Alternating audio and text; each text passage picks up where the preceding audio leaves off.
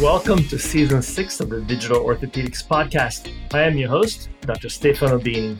This season features eight sessions from COVID 19, the orthopedic recovery, a virtual summit powered by DocSF, the Digital Orthopedics Conference, San Francisco. It was streamed live on May 29th, 2020. The summit was a global conversation on the challenges of resuming patient care in the context of an uncertain future and an ongoing pandemic. Let's join over 1,000 registrants from around the world and the world class speakers DocSF is known for on the DocSF virtual stage.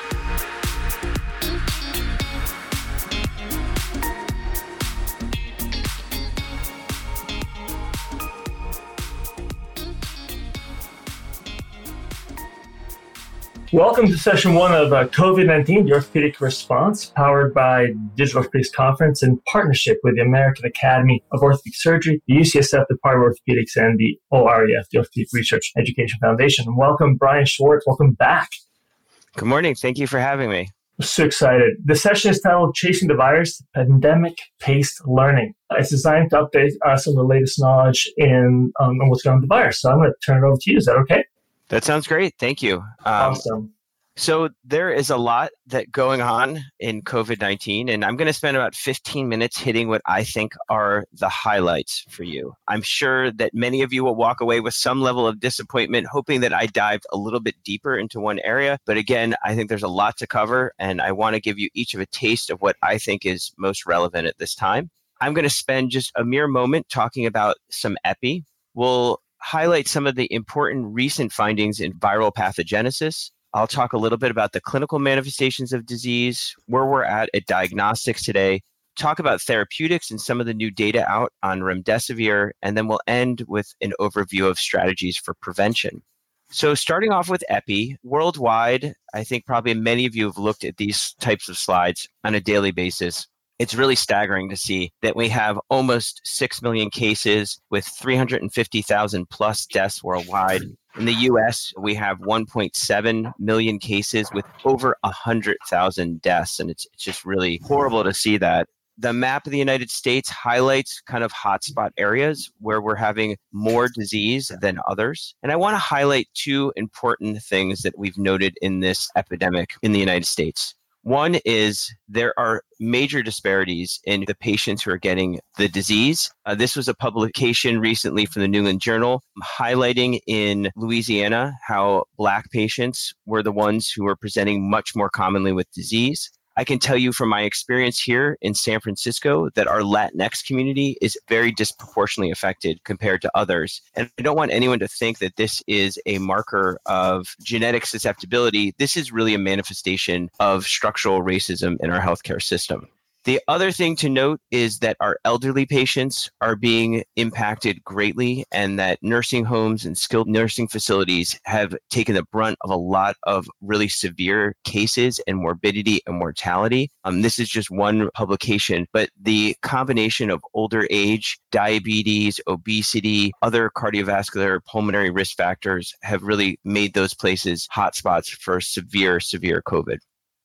Onto viral pathogenesis. So many of you probably are aware that the virus, kind of like I always think about as the analogy of HIV causes AIDS, SARS CoV 2 causes COVID 19, that the virus SARS CoV 2 binds to the ACE2 receptor the ACE2 receptors in the lungs, but also recently it's been recognized that SARS CoV 2 binds the ACE2 receptor also in the nose. And there was a publication in the New England Journal of Medicine late last week that really highlighted a new finding that what we found was kids actually have much fewer ACE receptors in their nose than adults, which may explain to some degree why we've seen such fewer cases in kids than we've seen in adults. But really, one of the questions in my mind is how do you go from binding in the nose or in the lungs to this chest x ray of diffuse pulmonary disease, ARDS, respiratory failure. And what I can say with clarity is that we do not understand this yet. And this is an area of growth.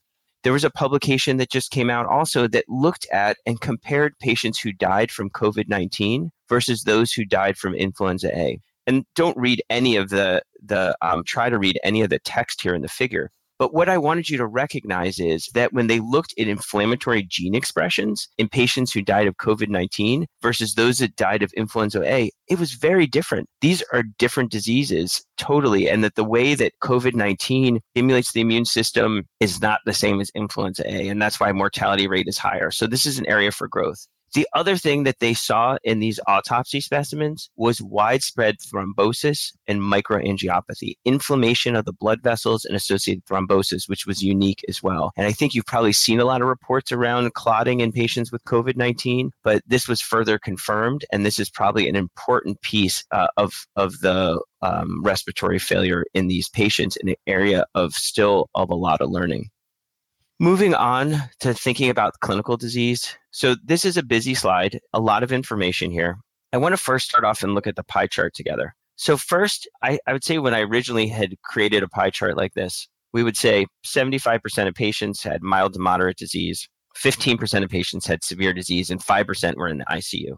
But I think what is becoming more and more important and people are becoming more and more aware of, and this pie chart by no means is correct per se because I think we don't understand the burden of asymptomatic disease. And it probably varies by age and population, but there are probably a lot of people that have minimal symptoms or no symptoms or infected and probably a really important reservoir for transmission. So that is kind of what the spectrum of disease looks like in terms of severity. Now, if you look at the figure here of the person, I wanted to highlight first and start in blue of what are the common symptoms. And again, I think this is something that you're probably all very aware of that the lungs are affected primarily in these patients and they present with cough, they develop pneumonia, even early on before they have true respiratory symptoms. We know that on CT scans we can have ground glass opacities. And unfortunately, many patients go on to develop ARDS and respiratory failure constitutional symptoms like fever and myalgia occur, and that some patients go on to develop these cytokine storm syndromes. The other thing that we've identified as being very common are changes in smell and taste in these patients. And something that I think, again, from a pathophysiological standpoint, why this is happening is not fully understood. So I'm highlighting that in blue first. In white are the areas of things that we've also identified as being associated with this disease, but probably a little less commonly. We've had neurologic disease. There's been reports of young people with strokes. Whether that truly is related to COVID 19 or not, or are these just young people with strokes who happen to have COVID 19, I think it is unclear, but people who are critically ill, particularly elderly patients, may present with delirium. We've seen patients present with conjunctivitis, which seems to be clearly associated. There are patients who have cardiovascular issues like myocarditis and develop a cardiomyopathy. GI symptoms, depending on reports, vary, but diarrhea, nausea, and vomiting, and sometimes transaminitis is seen. I mentioned the thrombosis issue that we've seen high rates of patients who develop clots, DVTs, pulmonary embolisms, etc. The last two areas that I've highlighted here are in gray. And these are areas where I think the findings are likely more of a post infectious immune mediated process. But again, we're still learning a lot about this. The skin findings, this is still, I think, has not been clearly, from an epidemiological standpoint, a clear association. But there have been these ideas of COVID toes or acral erythema in the toes, um, and often happens probably after. But again, that correlation is still a little bit unclear. The thing that, lastly, that I've highlighted in the smaller person here in orange is the multi-system inflammatory syndrome in children, where this is a Kawasaki's like syndrome that happens in children. It is, we're seeing more and more reports of this. It is but definitely seems to be immune mediated and often happens later after infection in an area we're still learning more about diagnostics. Diagnostics are important and they've been evolving. And there are really three things, three types of diagnostics. And so I'm going to mention each one of those specifically. I think the ones that you all are most familiar with is in the green box, which is PCR.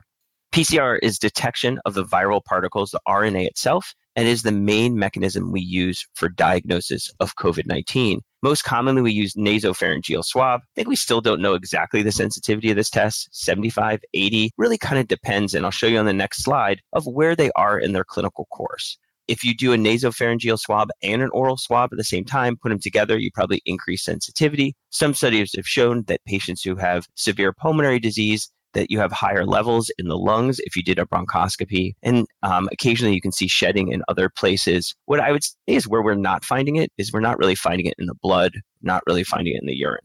The other way that you could rapidly diagnose is using an antigen test. This is recently FDA approved just in the last week or two. It's very rapid where you can get result in 15 minutes, but I think it's important to recognize that you are sacrificing sensitivity with the rapidness of the test. And so what one study showed was that it was 80% sensitive when they compared PCR as the gold standard. So if you say PCR has a sensitivity of 80%, and then you're saying that antigen is 80% sensitive compared to PCR, we know that we're really struggling a little bit. I think the last group of diagnostics that's important to be aware of is serology. And I think we're still trying to understand how to use serology most effectively. Serology is not using not identifying the virus itself, but it's identifying the body's immune response to the virus by looking at IgM and IgG.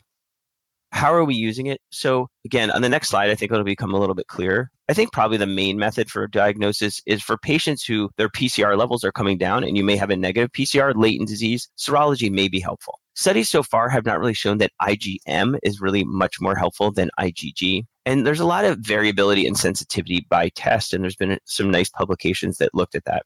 The other place that serology can be helpful is an epidemiological survey. But you have to remember that if we're looking at a large population where prevalence is quite low overall, that having a, you really need a very, very specific test. And that if you have low prevalence levels and you have an imperfectly specific test, um, that you're going to have a lot of false positives and it's going to confuse your epidemiological data.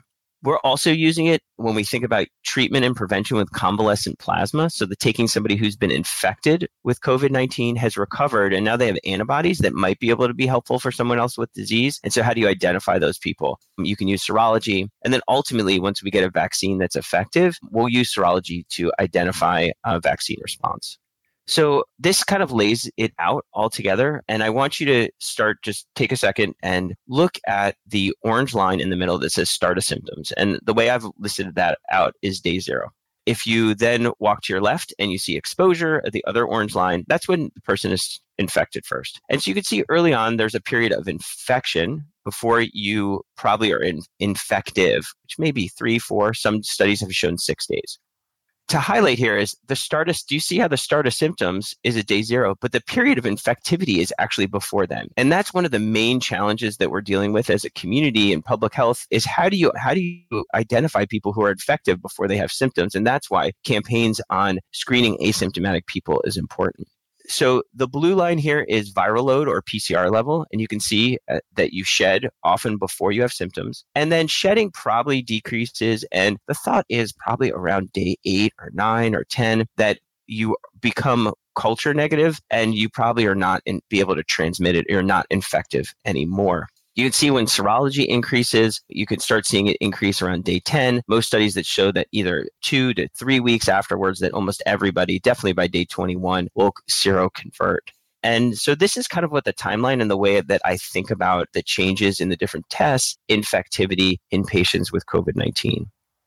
Therapeutics. A lot of exciting stuff going on with therapeutics. So many different studies of so many different treatments are going on around the world. We have antiviral therapies, we have immune stimulators, we have immune inhibitors. We have lots of different approaches that we've been using to try to treat it. Given that we have limited time today, I'm really going to focus on the one that's gotten the most attention and really the only one that has shown benefit in a randomized control trial, which is remdesivir. And probably many of you had read the randomized control trial that was published in the New England Journal last week.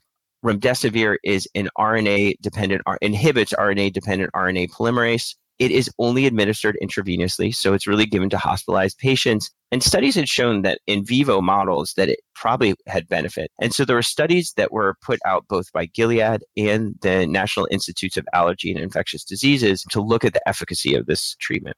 This is the data that was published in the Journal last week. And this is preliminary data. They published it actually before they finished collecting all the data. But this study was done in a very robust way. It was a randomized control, blinded placebo study there were over a thousand hospitalized patients that were enrolled in the study. And really what they found that was when you gave remdesivir, you shortened the time of recovery to 11 days versus those who got the placebo, which was 15 days. And you can see this is in the overall group is in the figure there. And it was statistically significant. There was also a trend to decrease in mortality, which was 7% versus 11.9, although this was not statistically significant. What they found was that the patients who really benefited the most from remdesivir were those who had hypoxia, required oxygen, but had not yet been intubated. But I think we're still waiting for the final data to really better assess whether there could be, are we just underpowered to understand whether or not there is benefit for patients who are intubated and have COVID 19? Or is that a group that's really not going to benefit and maybe we should not be using it? I think many of you aware with some of the challenges that are going on nationally with distribution of remdesivir, having limited quantities of this drug, having it be allocated to different hospitals. And there are definitely centers that are having to deal with issues of, you know, I may have multiple patients and I have a limited supply. And from an ethical standpoint, how do I make the best decision about who is going to benefit the most? And these are really challenging issues. And I know each hospital is working on this. And there are groups nationally who are trying to put together some guidelines like the Infectious Diseases Society of America. The last thing I'm going to talk about is prevention. I teach one of the medical student microbiology immunology blocks, and I had used this slide the other day. I hope you don't mind my cartoon drawing. Sometimes it's fun to do this. In the middle of COVID, being able to do drawing sometimes is therapeutic. So when I think about prevention, I think about three approaches. I think about how do we use precautions or personal protective equipment? How do we use things like passive immunity and then active immunity like immunization? In terms of precautions, I want to highlight here that the top patient is not intubated. This is a patient who, let's say, is hospitalized and is shedding primarily through droplets. Okay. And I think that's the important thing to remember. So, really, the way that you're spreading in an average patient is droplets. So, these are usually larger water droplets that only are able to make it three, maybe six feet away from you. And then contact, because occasionally these droplets can fall, they can get on a surface. And if you touch that surface, not wash your hands, put your hands on your nose, your mouth, your eyes, you can get infected. So, how do you prevent yourself from being infected in these patients? Is through a surgical mask, not an N95, and a face shield. That will prevent you from being infected from the droplets. And then the contact piece is usually gown and gloves. I want to highlight that this is really effective. This works well one of my colleagues, I was just looking at his tweet last night, who's been spent a lot of time in, in Native American reservations down south where there's been really big outbreaks, who took care of hundreds and hundreds of patients with severe COVID, came back and said, I was PCR negative. I was, I did not seroconvert. PPE works. And I want to highlight that. The other thing to remember is that here in my other picture is the patient is intubated, and that here is when we think about aerosolization. So it's really in patients who are intubated, while mechanical ventilation is probably mostly the intubation process itself. Once they're ventilated, it's probably much less of a risk. Patients who are using non-invasive ventilations, patient who are using nebulizer treatment, high flow nasal cannula, those are ones where you can see here I have the big droplets, but also the smaller ones. And those stay in the air for longer. And here you can see that now we have face shield, but an N95 mask plus gown and gloves. And these patients will also be placed in a negative pressure room. Okay, so that's PPE and precautions. And if you follow those strict guidelines, you're not going to get infected from your patient.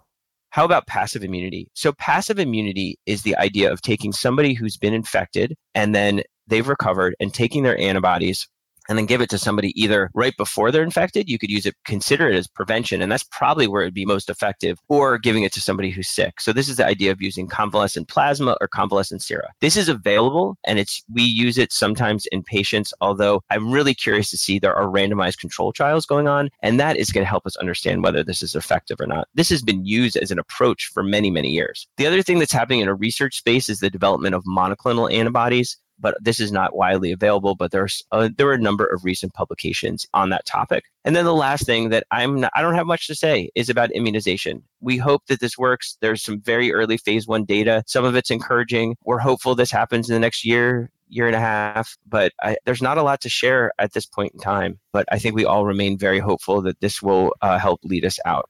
That is, I believe, my last slide, and I'm going to end here and happy to take questions. Awesome. You know, I got to tell you, I love those drawings. that was great. Thank you so much. And there's several yeah. comments and such thing. Listen, we are running out of time, but there are two questions from the Q and A that I do want to take. Sure. Uh, one of them, and we can ask them as quickly as you like. One is any benefits at all from hydroxychloroquine, hmm. and the instance of cardiac arrhythmias associated with that. This is from uh, Dr. Jeffrey Reed Fried. Yeah, I'm I'm happy. So the only way to answer this for sure is through well done randomized control trials. And I, can, I guess what I can tell you is the good news is those are ongoing right now, and we will know for sure. I would say personally, based on the large series that was published in Lancet uh, just last week, some of the other data, I would say I am not encouraged by its ability to be effective. Um, there's data of people who are patients who have rheumatological diseases who have been taking it for, for their rheumatological disease who get infected and develop COVID. I think we will only know when the randomized control trials come out. I can tell you that we at our institution are not giving it to anyone outside well designed randomized control trials that have relevant and important safety precautions in place. Awesome. Two more questions. One, I know it's come up a lot in the orthopedic community, it has to do with the, the ability of aerosols to be generated through surgical technique like reamings. And that goes back to is there any virus, living virus has been cultured from blood or organ tissue that's somehow aerosolized? Yeah, thanks for asking that. So I would say that so when when when they've looked at there's been several studies that really looked at like PCR from like numerous different body sources and what I can say is blood is not really th- th- that is not the way this is transmitted that it, occasionally there's a tiny maybe a viral particle that's identified and there'll be a pcr positive but my general feeling is i would not be concerned about that as being a mode of transmission by any means and if there ever is any viral particles it's probably not you're not probably not ability to spread from there. So i would say that is very unlikely. Awesome. Last one Mexico City, and this is from Gonzalo Vasquez uh, Vela, hasn't seen the peak of the curve yet. But the government is already opening non essential business, and uh, we had a partial lockdown. Uh, your thoughts, please. Mm. Well, I would say I'm not a public health official, but I think based in the question that you're asking, I agree. I, I hear your concern. It definitely, you know, is scary to think about active tra- lots of active transmission going on and not put, having people shelter in place and that you definitely would make me concerned that there, there are going to be more and more cases and you know balancing good public health precautions with the economic challenges et cetera is a really tough decision and i am very glad that I am not the one who has to make those decisions. Yeah. But as a public health, but as a physician and infectious diseases doctor, I can keep advocating for shelter in place and using um, these prevention techniques the best we can to prevent uh, new disease. Brian, I want to thank you again for joining us. I know you have to have another lecture to give in just a couple of minutes. I'll let you go. Thank okay. you very, very much for participating. As always, you've shed great light. We love your drawings. It was very clear. I love the graphic of the uh, of the timeline for disease. I think it really clarified why some people who clearly have had the disease test negative. This will come up during the course of the rest of the conversation. It will help us use that that, that information as reference point. So again, thank you so much. And I am going to uh, thanks for having me. Have you back. Okay, thank you so much, man. Bye bye now. Thank you for listening to this episode of the Digital Orthopedics Podcast. We aim to provide our global audience with practical and actionable knowledge for modernizing the way they deliver care to the orthopedic patient. If you like the podcast, please rate us on your favorite player or tell a friend. It only takes a minute and it makes a huge difference to us. Many thanks to our friends at Outcomes Rocket, the Health Podcast Network, and our producer, Dr. Sheila Toro, for their work on this season. Be well, stay safe. See you next time on the Digital Orthopedics Podcast.